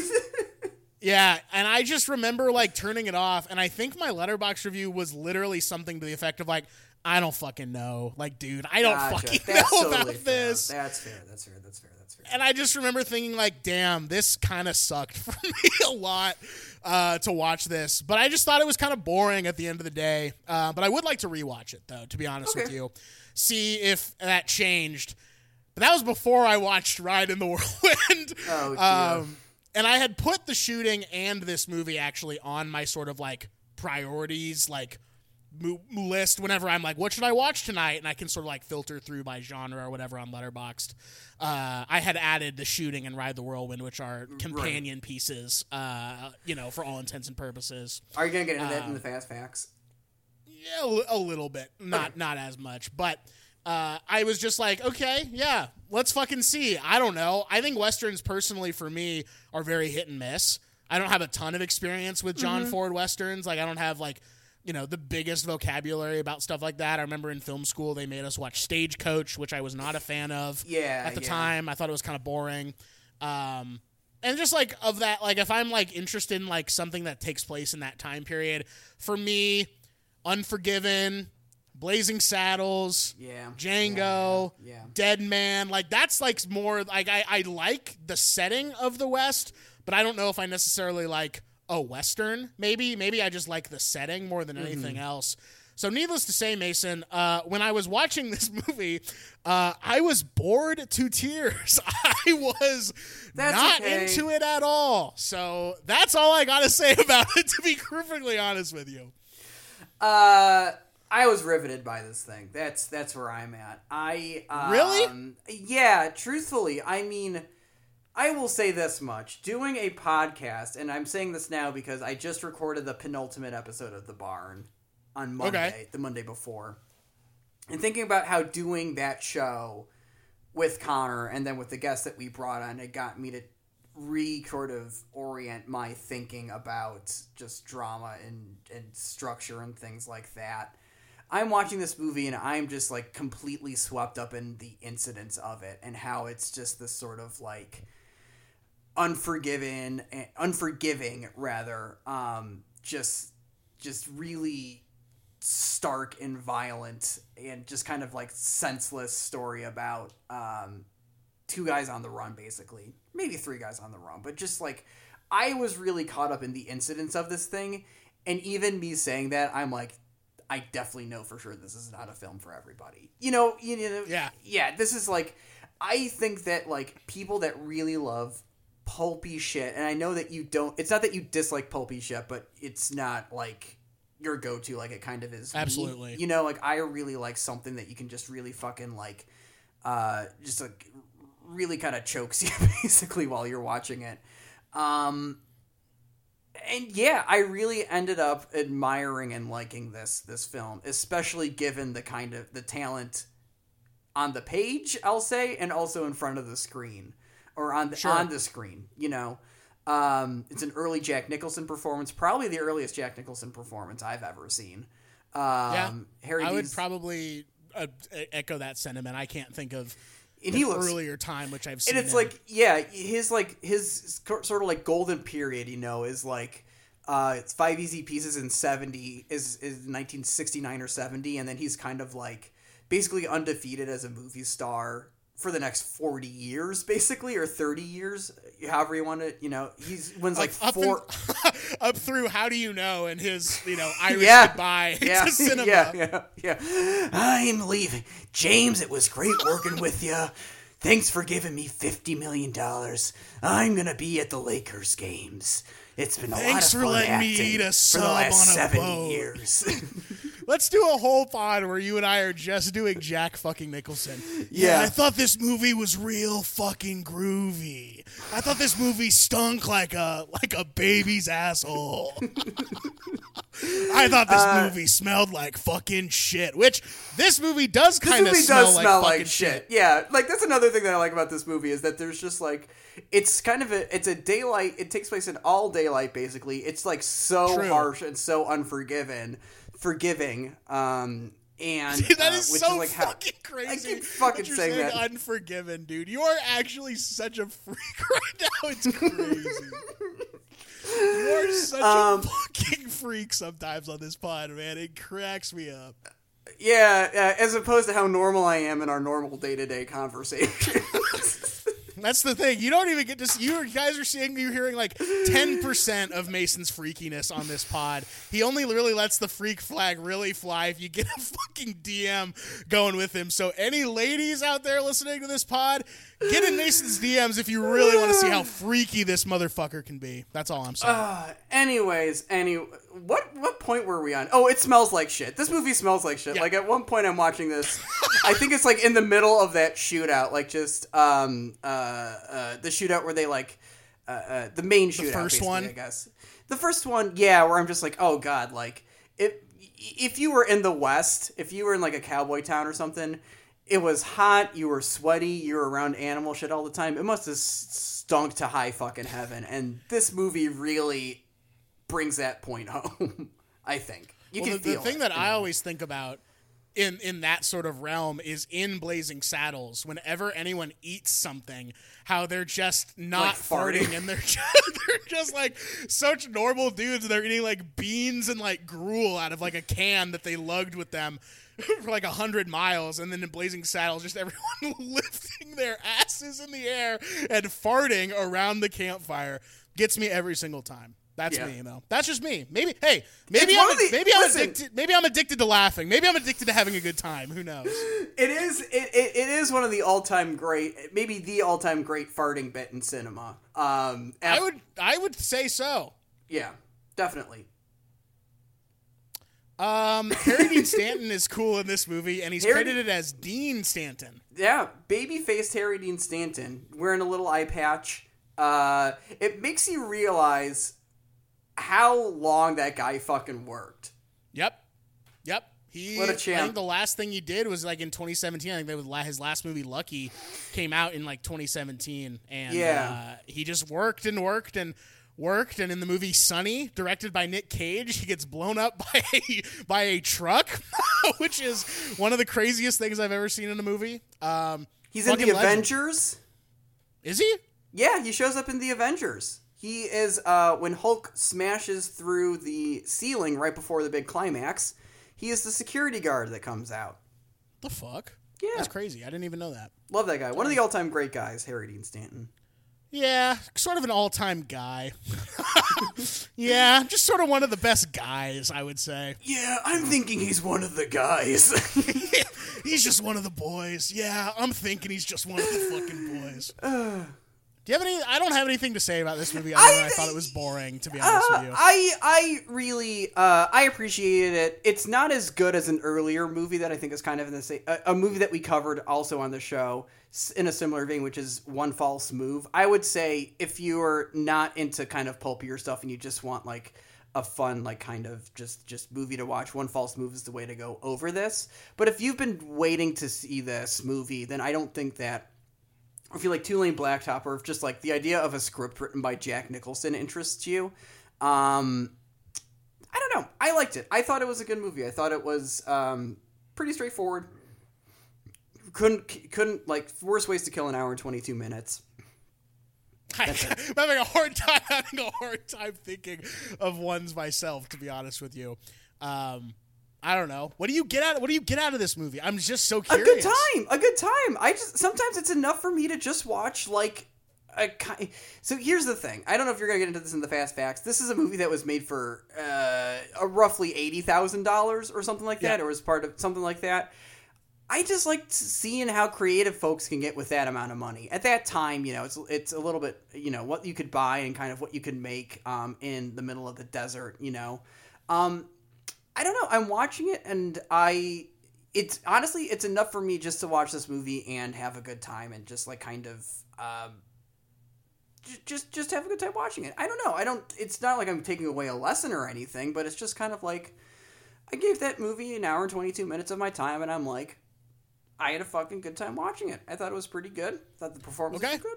That's it. Okay. That's I it. can't say the same, but that That's is, okay. Mason, that is where you and I will have to pull off on the road, and I will say goodbye, and you will say bye-bye. Spit as loud as you can, and I'll spit as loud as I can into your mouth. But I got nothing else. I got I got actually some pretty interesting fast facts, I will say, because yeah, let's do the it. production of this and Monty Hellman is sort of an interesting guy. So here we go. Hellman said that Roger Corman had agreed to put up funds for a Hellman-directed Western at a lunch meeting at the Old Brown Derby on Vine Street, just oh. south of Hollywood Boulevard. Hell yeah. One of a small chain of famous restaurants in Los Angeles, the famous hat-shaped location being on Wilshire Boulevard. A little L A humor for everyone. That building, yeah, that, that structure still somewhat exists. It's very close to R F K High School on Wilshire, but they built like a mini, like kind of a strip mall around it. So you can still see the dome of the Brown Derby. Derby, but it's not the Brown Derby, and it just makes me very sad that that place was so, that city is sometimes so disrespectful to its classic architecture. It's just a disrespectful city, period. Yeah, big time. Just on everything. Uh, and when I go back, uh, it's going to be disrespectful to me. When I go back, it's going to be like, ah, oh, I thought we already, ha- I thought we already had enough of you, you. I thought we already had enough of you. Hot took, spit in my fucking face. Uh, by the end of the lunch, Corman had allowed that since Hellman was making one Western, this is such fucked up logic on Roger Corman's part. He had thought that since they were making one Western, he might as well make two, presumably because in the mind of the budget-conscious Corman, this would allow to make two films for less than the usual cost, which... I love that. I think that's cool. That's, that's smart, but brother... It didn't really work, to be honest with you. They basically paid the same amount that I, they would have. I, uh, I, he got two movies for the price of one. I guess. The films were made back-to-back with The Shooting being in production first. Hellman said that the crew and some cast members stayed on location, and after taking a break for a week, they began filming Ride in the Whirlwind. However, other than travel costs, shooting the Tombs film back-to-backs did not result in appreciable savings. Mm. Hellman stated that both films were made for under seventy-five grand. So mm. that is impressive, making a movie for less, a feature film that was financed by a studio for less than seventy-five grand. It's impressive. Not going to lie. Yeah. That is an impressive feat. Not everyone yeah. can say that. Uh, Hellman and Jack Nicholson, who produced, wrote, and acted in Ride the Whirlwind and had a smaller role in The Shooting, had agreed that if they went over budget, they would pay the overage out of their own pockets. Thus, they were very careful to keep within budget. That is how you make sure you don't that's go over budget. That's how you make budget. A movie. Yeah, that's like uh, M. Night Shyamalan putting up a mortgage every time he wants to make a movie. Or in the last... like, does he do that? That's what he's done since, I think, The Visit. I've, um, I think, since, yeah... because he did The Happening and then After Earth. Yeah, so then starting with The Visit, he was like, um, I gotta start being scared again, I think was his exact quote. They talk about this on sure. Check, and he's just kind of, he like put up the mortgage on his house for The Visit, and then for kind of basically every movie after, including Glass. And like, say what you will about those movies as movies, they are one man's vision, and he made a lot of fucking money back making them. So Dude, he, kn- I he have, knows something. I respect I it, he- man. I, I have huge respect for M. Night Shyamalan. I Big think time. that he is incredibly talented, but sometimes it gets muddled based on how his head much his head got really big in the two thousands. That, and I think that maybe he like got into some like weird contract situations. Maybe, I don't know. This is just pure speculation, but like maybe like he didn't have Final Cut or like whatever, and the people like changed shit. Like I have a feeling like because of how big he got and like the level of talent that he was working with, it was like he went from making The Sixth Sense, which was such a surprise hit, you know, that year, that it was yeah, like, oh, yeah, you know what, yeah, yeah, like yeah. you want to make The Village? Fine, we'll let you make The Village. You know, we'll let you have this, that, and the other thing, but like we're gonna stand over your shoulder and like track everything you do. That's just pure speculation. I don't know, because if you watch Sixth Sense, Unbreakable, uh, what whatever else he's made, I don't know. I even even Signs to a certain degree, like Signs, very yeah. competent, very good, very smart, careful, thoughtful filmmaker at work, and something just happened. Some shit just happened. I think culture kind of. I think so. I really like the film The Village. This is not going to be the M. Night Shyamalan Village podcast. I think The Village is actually a film that is unfairly maligned. I think it's a very strong, just like piece of. Of, of filmmaking, and and the only thing people remember from that movie is the twist, and you watch it in the movie and it is not nearly as obnoxious as at, if you go into the movie knowing what the twist is, it's not as obnoxious, it doesn't feel as like kind of um, annoying.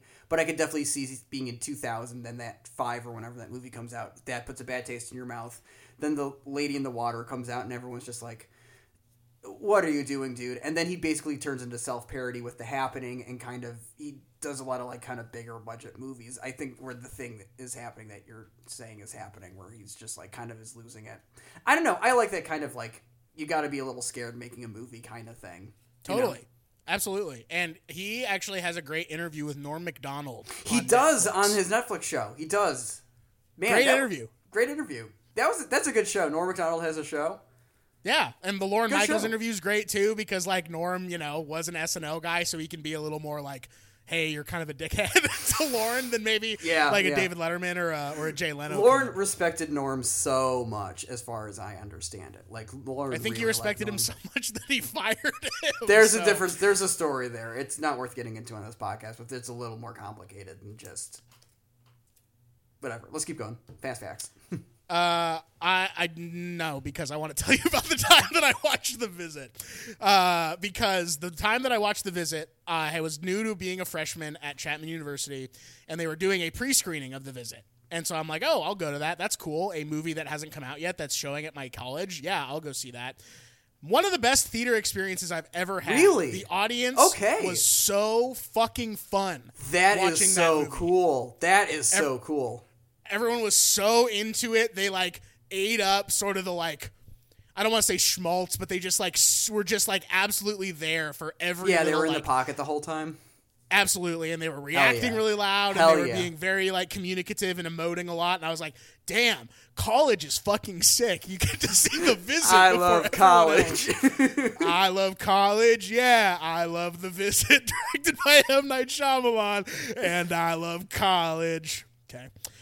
Shut up! Shut up! uh, Hellman said the pro- that producers would sometimes hire him to find out where he had shot the films, being The Shooting and Ride in the Whirlwind, then fire him once they found out.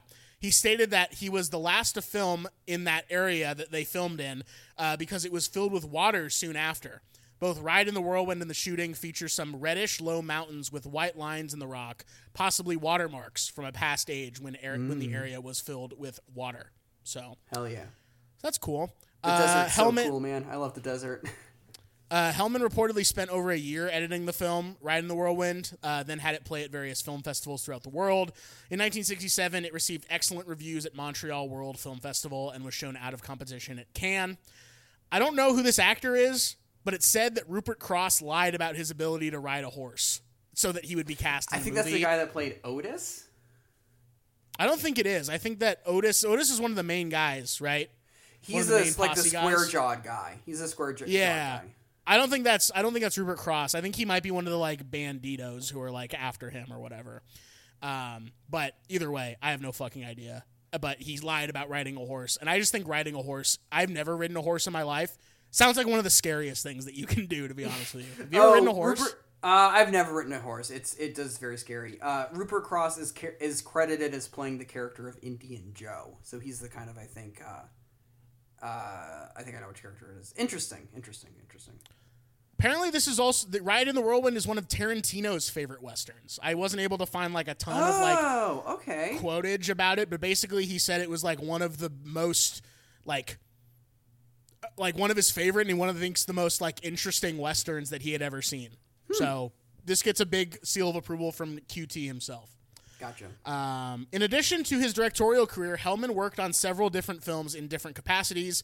He was the dialogue director for Corman's The Saint Valentine's Day Massacre, the second unit director on RoboCop, believe it or not, which Hell is yeah. fucking crazy. Hell yeah. Uh, He also finished two movies that were in post-production that were started by other directors who died after the movies were shot, one of which being the Muhammad Ali biopic The Greatest, which was started by Tom Gries, I believe is how you say it, G R I E S, okay. and Avalanche Express, which was begun by Mark Robeson in nineteen seventy-nine. And he shot some extra footage for the T V versions of Ski Troop Attack, Last Woman on Earth, Creature from the Haunted Sea, and the T V version of Sergio Leone's A Fistful of Dollars. Hmm. That's pretty nuts.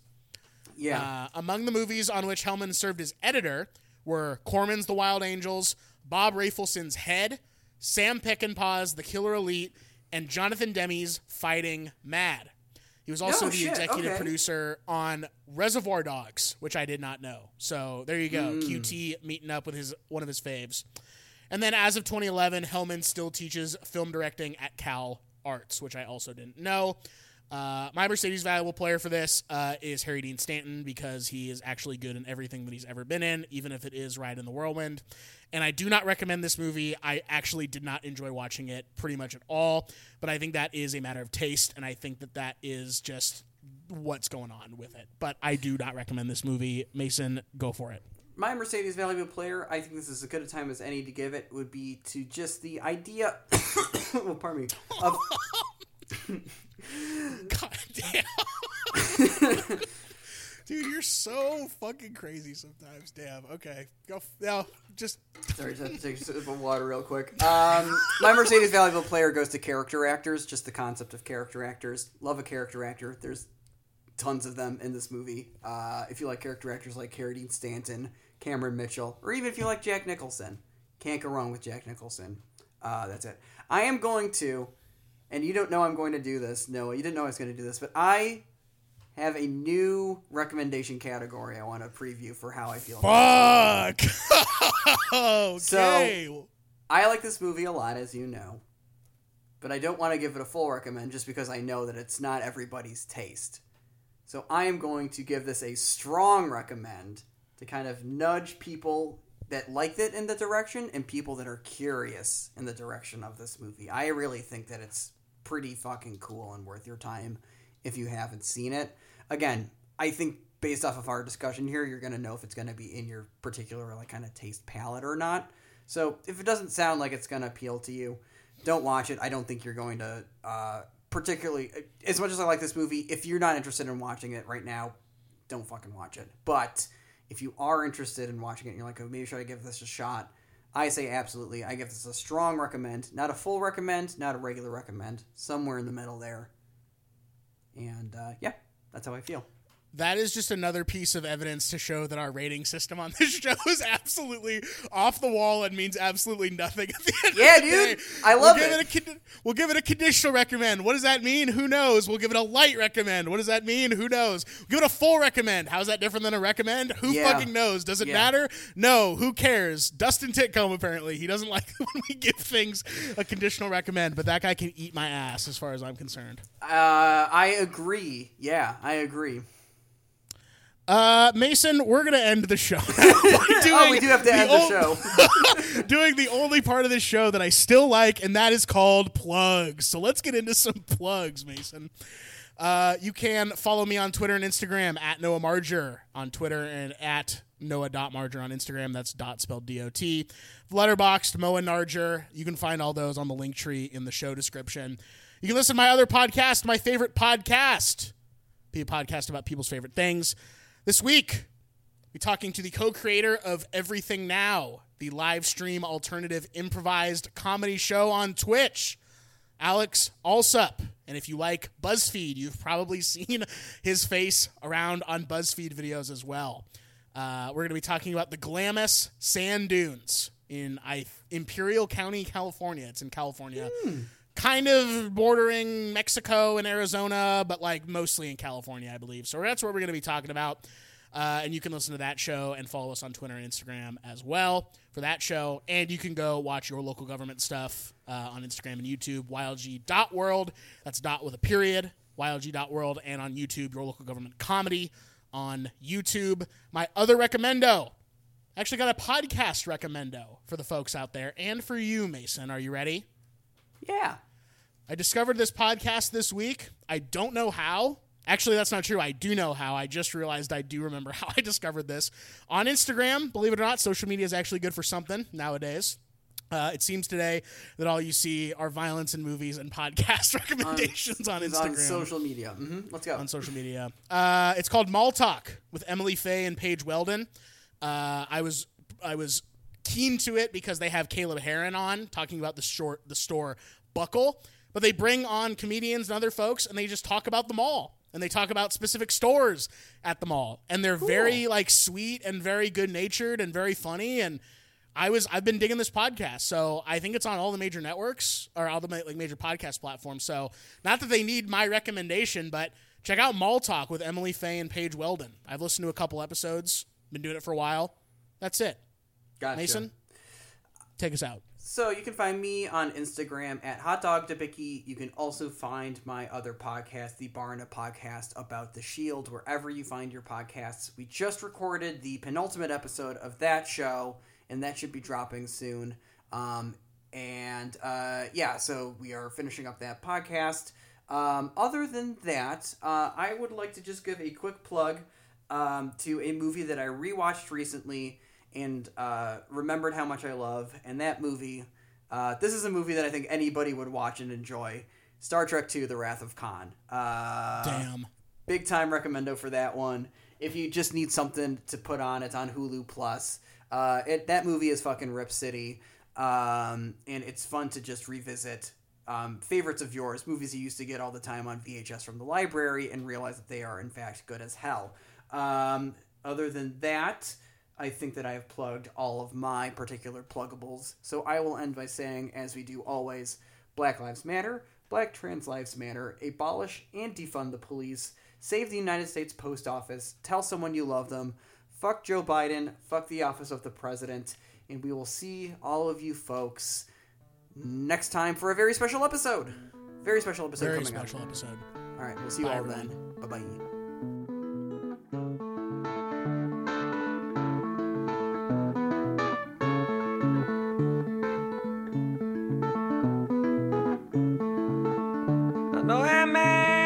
Sings the blues.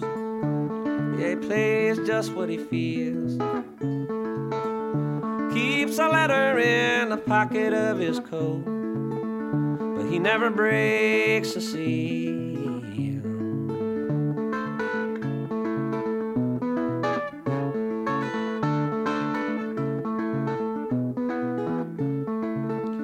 Set up in a barroom corner, playing for tips and beer.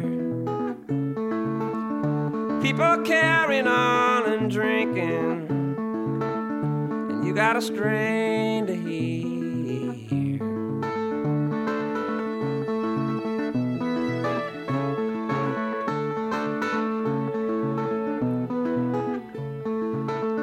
I seen him play on some old cheap guitar, but he could play on pots and pans.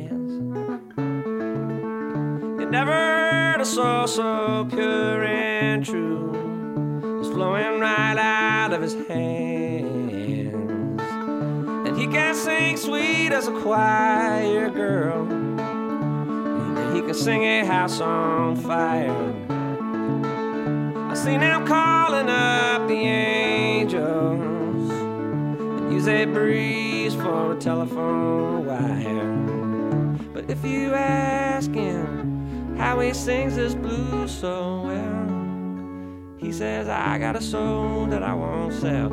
I got a soul that I won't sell. I got a soul that I won't sell. And I don't read postcards from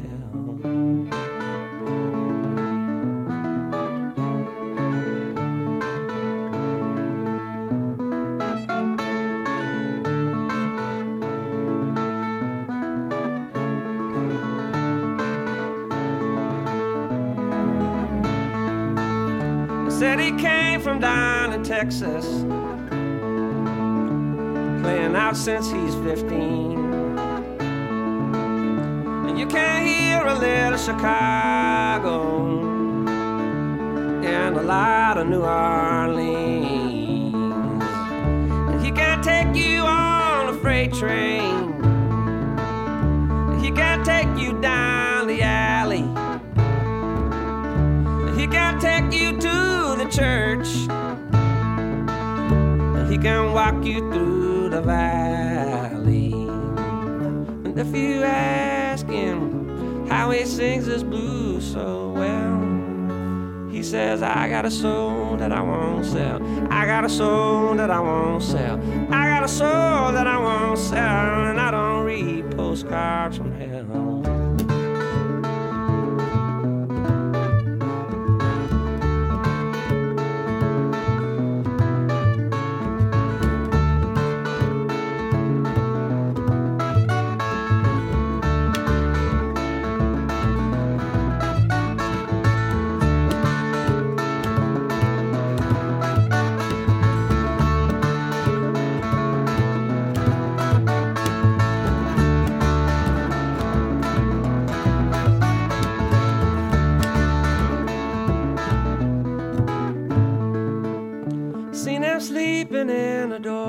street, maybe living outside,